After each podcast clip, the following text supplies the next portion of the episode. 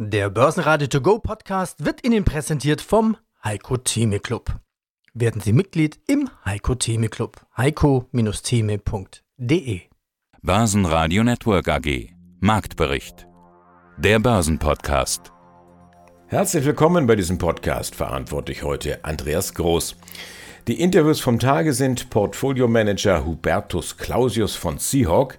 Ein gutes Jahr dank Tankern und Aviation. Otto Wiesmann ist Experte für Strom- und Gaspreise. Er spricht zum eisernen Energievorhang gegen Russland. Gratulation! Kein Öl, kein Gas, keine Kohle. Und das innerhalb eines Jahres. Fritz Mosböck ist Chefanalyst der Erstego Bank in Österreich. Er erwartet ein gutes Aktienjahr 2023 und außerdem zahlreiche Gäste, die Peter Heinrich auf dem Börsentag in Frankfurt vors Mikrofon gelockt hat, wie zum Beispiel Thomas Timmermann von Timinvest, Robert Halver, Kapitalmarktstratege der Baderbank, Florian König von Aktienwelt 360 und Heiko Thieme, der globale Anlagestratege. Er setzt den Schlussakzent auf dem Börsentag in Frankfurt und den Schlussakzent in diesem Marktbericht. All diese Interviews hören Sie gleich in Auszügen, komplett dann auf unserer Seite börsenradio.de oder noch einfacher in der kostenfreien Börsenradio-App, das Börsenradio für die Hosentasche. 15.653 Punkte standen an der DAX-Tafel am Ende des Tages.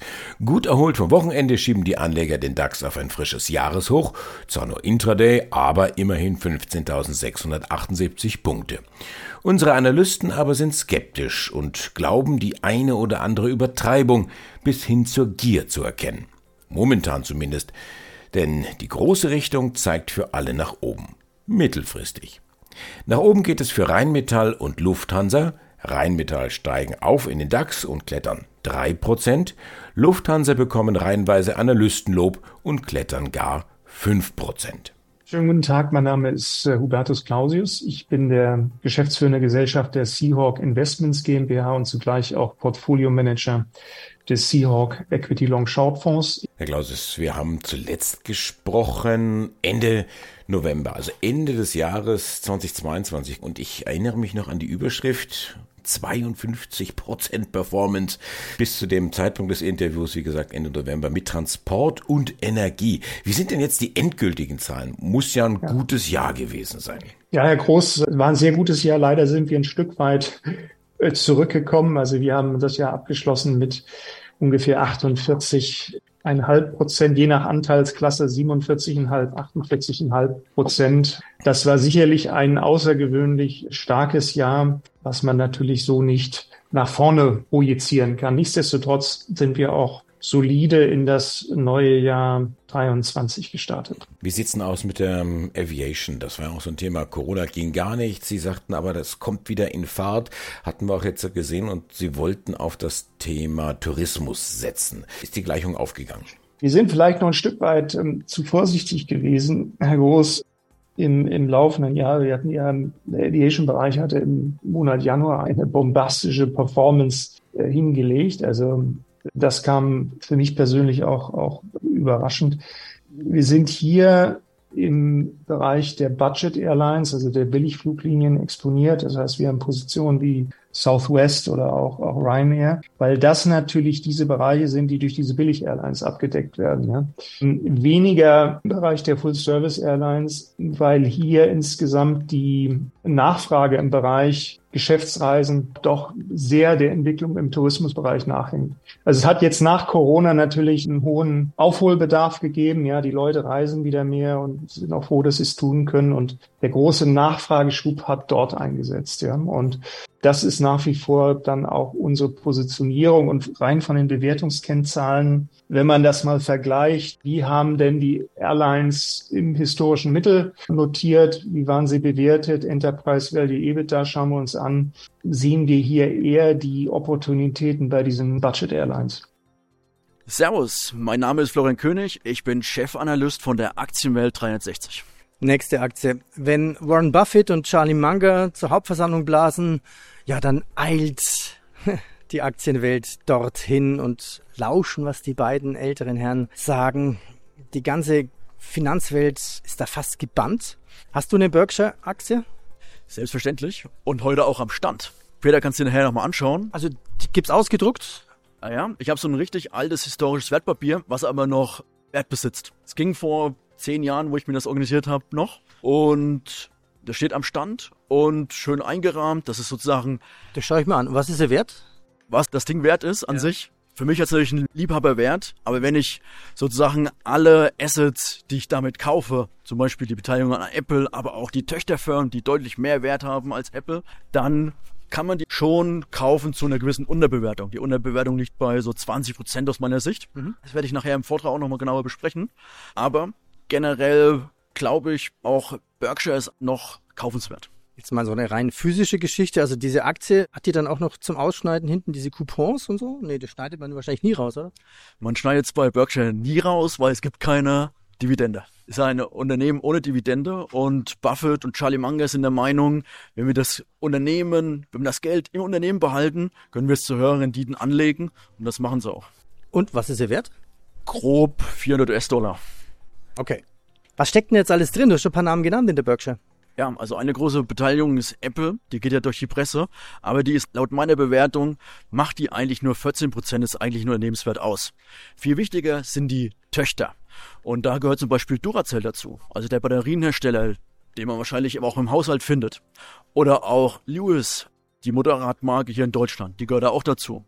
Also auch einige gute, bekannte Unternehmen, hauptsächlich aber amerikanische Unternehmen. Und ja, und darüber hinaus gibt es noch eine andere Säule, das ist die Liquidität. Da sind wir aktuell bei 125 Milliarden Liquidität, diese nutzen, um dann günstig Aktien einzukaufen, wenn wieder Angst am Markt ist. Und unterm Strich kann man sagen, es ist ein sehr gutes Setup, um langfristig Überrenditen zu erzielen, weil sie auch ein Versicherungsgeschäft haben. Und Versicherungen braucht es eigentlich in jeder Phase. Und Buffett geht Risiko ein, aber mit vernünftigen Prämien und verdient halt auch an den Versicherungen Geld und kann jetzt sozusagen das Geld auch, das die Kunden reinbringen an den Versicherungsbeiträgen, wieder günstig anlegen in Anleihen, in kurzlaufenden Anleihen. Und da verdient er auch wieder drei bis vier Prozent. Und eine Versicherungsmarge hat er auch von drei bis fünf Prozent. Also kann er eigentlich ohne großartig Risiko fast sieben bis acht Prozent aufs Kapital erzielen im Versicherungsbereich. Und das ist schon viel wert. Und das sorgt, glaube ich, auch dafür, dass er langfristig wieder die Aktienmärkte schlägt. Auch dieses Interview ungekürzt und in voller Länge bei börsenradio.de oder in der Börsenradio-App. Udo Wiesmann, seit 1989 im Energiebereich tätig, als Energieberater, früher auch als Händler und Verkäufer. Man kann natürlich auch an der Stellschraube drehen, dass man Energie spart. Das war ja auch so ein großes Thema gewesen. Haben wir denn genug gespart? Haben wir ausreichend kalt geduscht, dicke Pullis angezogen, Schwimmbäder heruntergekühlt? Hat die Industrie ressourcenschonender gearbeitet? Ja, herzlichen Glückwunsch. Wir haben es geschafft. Wir haben gespart, 15 bis 20 Prozent. Außerdem sind Lieferanten da, die uns wieder Gas liefern. Also ein Megawatt Gas kostet nicht mehr wie im Oktober, November 400, 500 Euro, ja, sondern wir liegen jetzt heute bei 47 Euro. Das sind ja 90 Prozent vom, vom Preis hoch. Wir haben ja also nicht fast, aber ungefähr, wir liegen auf 50 Prozent über dem Preis November, Dezember 2021. Sprechen Sie jetzt vom Gas oder hat insgesamt die Preise für Energie das Niveau von vor dem Kriegsausbruch wieder erreicht? Ich höre das immer wieder gerade in diesen Inflationsdiskussionen. Ah, ich rede nur vom Erdgas. Wie sieht es bei den anderen Preisen aus? Wo liegen wir da? Äh, Kohle hat sich noch mehr verdoppelt, 170 Euro pro Tonne. Sehr, sehr teuer geworden. Also der Profiteur sind wir nicht, wir zahlen drauf. Also wir müssen richtig Geld bezahlen. Profiteur ist natürlich die USA, 50 Milliarden Kubikmeter Gas nach Europa quasi jetzt einer der ganz großen Gasexporteure, Ölexporteure, Kohleexporteure nach Deutschland, also die USA, kassiert. Wir zahlen. Wir zahlen vor allem dann, wenn der Krieg vorbei ist, muss die Ukraine wieder aufgebaut werden, werde ich, kann ich jetzt schon sagen, dass wir der größte Zahler sind. Was ist denn Ihre Meinung zu der Lehre aus der ganzen Geschichte? Verbrennerautos verbieten, Ölheizungen verbieten, Gasheizungen verbieten. Ich meine, es gibt doch auch synthetische Kraftstoffe. Ja, ja, alles übertrieben, synthetische Kraftstoffe. Macht. Ich habe nichts dagegen. Wenn einer das Sechsfache bezahlen kann, wie bei Elektroautos, nämlich so teuer wird Also für die Leute, die gerne dann ihren Porsche fahren und weiterhin an dem Motor hängen, an Motor, der richtig rührt und gut anhört, oh, kann das ruhig machen. Aber diesen, dieser synthetische Kraftstoff muss ja auch hergestellt werden. Das heißt, erster Schritt Elektrolyse, also da wird Wasserstoff, Sauerstoff zerlegt. Zweiter Schritt, Wasserstoff reagiert mit CO2, haben wir Methan. Dritter Schritt, Fischer-Drops-Synthese. Ja, und dann hat man es an E-Diesel, E-Benzin oder E-Kerosin. Also, wenn man es genau nachrechnet, ist nicht von mir, aber ich kann auch rechnen. Verband der Elektrotechnik hat genau nachgerechnet. Ein Windrad, 3 Megawatt Leistung, eine Windturbine, kann mit seinem Strom 1600 Elektroautos antreiben oder 600 Wasserstoffautos. Bei synthetischem Benzin oder auf Diesel oder was sind es nur 250 Fahrzeuge. Also das heißt, mit Elektroauto sechsmal mehr oder so wie das der Vorstand von VW gesagt hat, für 500 Kilometer braucht man mit dem E-Auto 10 Euro, mit einem Auto das mit synthetischem Öl fährt, braucht man 60 Euro. Ganz einfach. Mein Name ist Robert Halver, Leiter der Kapitalmarktanalyse Bader Bank AG. Börse macht derzeit auch Spaß, oder? Die Kurse steigen und steigen und steigen und alle wundern sich eigentlich, warum. Also zumindest wir Journalisten. Also die Argumente gehen wir dann nachher mal durch, was eigentlich Argumente wären, dass die Kurse sinken müssten? Also wir hatten natürlich ein schlimmes Jahr 2022. Viele Aktien sind zusammengebrochen und jetzt haben wir aber viele Konflikte, die etwas bröckeln. Zum einen ist da China macht auf, was natürlich den Zyklikern, gerade in Deutschland, den kulturabhängigen Werten massiv hilft. Wir haben zwar eine Zinsangst, aber gleichzeitig auch wohl die Aussicht, dass im Sommer Schluss damit ist. Und wenn man weiß, dass die Zinsangst natürlich der größte Feind der Aktien ist, dann haben wir ja zumindest auf Sicht mittelfristig dann etwas Entspannung. Und das sorgt dafür, dass der Aktienmarkt stabil ist. Er ist ja nicht gelaufen wie Schmitz Katze in den letzten Wochen, aber zumindest ein Seitwärtstrend. Und das zeigt natürlich auch, aha, so schlimm wie wir gedacht haben, kommt es nicht. Ja, ja, ja. Also für eine eiskalte Rezession ist es zu warm, so in einem Newsletter von dir. Also wir haben sinkende Energiepreise, Wiederwachen Chinas, sagtest du gerade eben, Tauwetter in der tiefgekühlten deutschen Exportwirtschaft. Trotzdem, ich kriege da immer, ich nenne das mal so Lieblingsbriefe momentan oder Preishinweisbriefe. Lieber Herr Heinrich, hey, du musst jetzt mehr bezahlen bei deiner Versicherung, beim Gas, beim Auto, beim Personal musst du mehr bezahlen. Jetzt habe ich mal schnell diese 3000 Euro Inflationszulage bezahlt. Die Liste ist unheimlich lang. Ich habe das Gefühl, das Geld wandert aus der Tasche des Unternehmers raus auch des privaten Menschen. Es kommen ja noch die ganzen Nebenkostenabrechnungen. Die Zinsen steigen, das heißt, der Unternehmer wird auch nicht mehr so billig investieren können, wenn er das überhaupt will bei den politischen Situationen. Da muss doch eine Rezession irgendwann kommen. Die Rezession wird ja verhindert, indem der Staat ja sehr viel Geld in die Hand nimmt, versucht das Schlimmste zu verhindern. Wir werden auch in diesem Jahr sicherlich, ja, im schlimmsten Fall kriegen wir eine Mini-Rezession, im besten Fall ein Mini-Wachstum. Aber man muss natürlich nach vorne schauen. Der Binnenkulturansatz bei uns, der ist zwar wichtig, aber noch wichtiger ist ja einfach das, was vom Export kommt. Unsere Werte, wenn die gut laufen, wenn die wir nach China verkaufen können, das tröpfelt ja runter bis zum Endverbraucher. Das ist dann schon positiv eben auch zu sehen. Wir haben ja auch sicherlich immer noch ein, immer noch ein Land sind wir ja in Deutschland, wo genügend Geld offensichtlich vorhanden ist. Es gibt natürlich auch prekäre Fälle, das will ich gar nicht sagen. Es tut auch sicherlich weh, aber solange wir einen Staat haben, der das dann versucht zu stemmen, ist ja gut. Wobei ich sofort einschränken muss, der Staat kann das nicht für immer. Er kann es nur eine gewisse Zeit machen. Das heißt, wir müssen darauf hoffen, dass mit der Öffnung Chinas und damit auch das Weltwirtschaftswachstum wieder nach vorne kommt, dass da die Wirtschaft wieder alleine läuft. Das müssen wir natürlich hinbekommen. Und leider muss man auch an der Stelle sagen, haben wir nicht unbedingt eine Regierung, die wirtschaftspolitisch den Olymp erklommen hat, sondern eher im Keller ist. Und auch dieses Interview ungekürzt und in voller Länge bei börsenradio.de oder in der Börsenradio-App. Fritz Mostböck, Head of Group Research der Erste Group Bank AG. Ende der Zinserhöhung, das heißt aber, dass wir am Ende dieses Zyklus dann irgendwo einen Zinssatz sehen werden von 4%, eher plus als minus. Ist das nicht ein Risiko oder ist das mehr Chancen?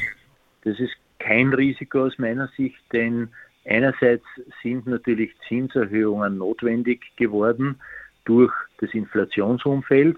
Man muss aber dazu sagen, aus meiner Sicht ist die ansteigende Inflation natürlich zum erheblichen Teil durch die steigenden Energiepreise bedingt. Das heißt, man kann auch nicht wirklich mit Leitzinserhöhungen Energiepreise steuern oder beeinflussen. Es ist aber doch äh, damit zu rechnen, dass die Energiepreise auch bis ins nächste Jahr hinein, und das tun sie ja schon deutlich, eher zurückkommen im Schnitt. Und äh, wir beispielsweise rechnen jetzt für die EZB noch mit weiteren 100 Basispunkten Zinserhöhungen. Also konkret gesprochen rechnen wir jetzt im März mit 50 Basispunkten plus und dann noch einmal im Mai und in, im Juni jeweils 25 Basispunkten plus. Äh, das heißt in Summe gesehen 100 Basispunkte. Und dann glauben wir, dass es in der Eurozone mit den Zinserhöhungen vorerst einmal vorbei sein wird. Und all das ist natürlich schon teilweise in den Aktienmärkten mit eingepreist. Und in den Anleihenmärkten? In den Anleihemärkten sehen wir auch Chancen, weil auch dort im Wesentlichen die Zinserhöhungen eingepreist sind. Äh, und hier empfehlen wir beispielsweise eher den mittleren bis langfristigen Horizont, also konkret gesprochen Österreich wie Deutschland benchmarkt den fünf- bis zehnjährigen Bereich, wo wir jetzt sehen beispielsweise in Deutschland im zehnjährigen Benchmark-Bond eine Rendite von 2,7 Prozent und wir rechnen auf Sicht von zwölf Monaten wieder eine Rendite-Abwärtsphase auf zwei Prozent. Also so gesehen glauben wir, dass der langfristige Bereich auch durchaus geeignet ist, um wieder Returns in kursmäßiger Hinsicht zu erzielen. Mein Name ist Thomas Zimmermann, ich bin bei Tim Invest für den Tim Invest Europa Plus Fonds zuständig. Aber es geht immer mit Blick auf die Charttafel. Das haben wir gestern auch gemacht am Parkett. Wo stand der DAX? Wo schließt er momentan? Er ist ja irgendwie nicht aufzuhalten eine der spannendsten Börsenphasen, an die ich mich überhaupt erinnern kann, weil wir haben momentan ein totales Auseinanderdriften des Rentenmarktes und des Aktienmarktes. Wir haben steigende Zinsen, wir haben steigende, die Inflation kommt nicht runter, wie es erwartet wird. Dadurch ist klar, dass die EZB bei der nächsten Sitzung im März wieder 50 Basispunkte die Zinsen hochnehme. Und die Inflation ist richtig hochgegangen. Also ich Bayern 8,8 Prozent aktuelle Zahl, Deutschland bundesweit 8,7 Prozent. Ich habe gestern noch ein bisschen ZIP 2 geguckt. 11,8 Prozent in Österreich, also nochmal obendrauf.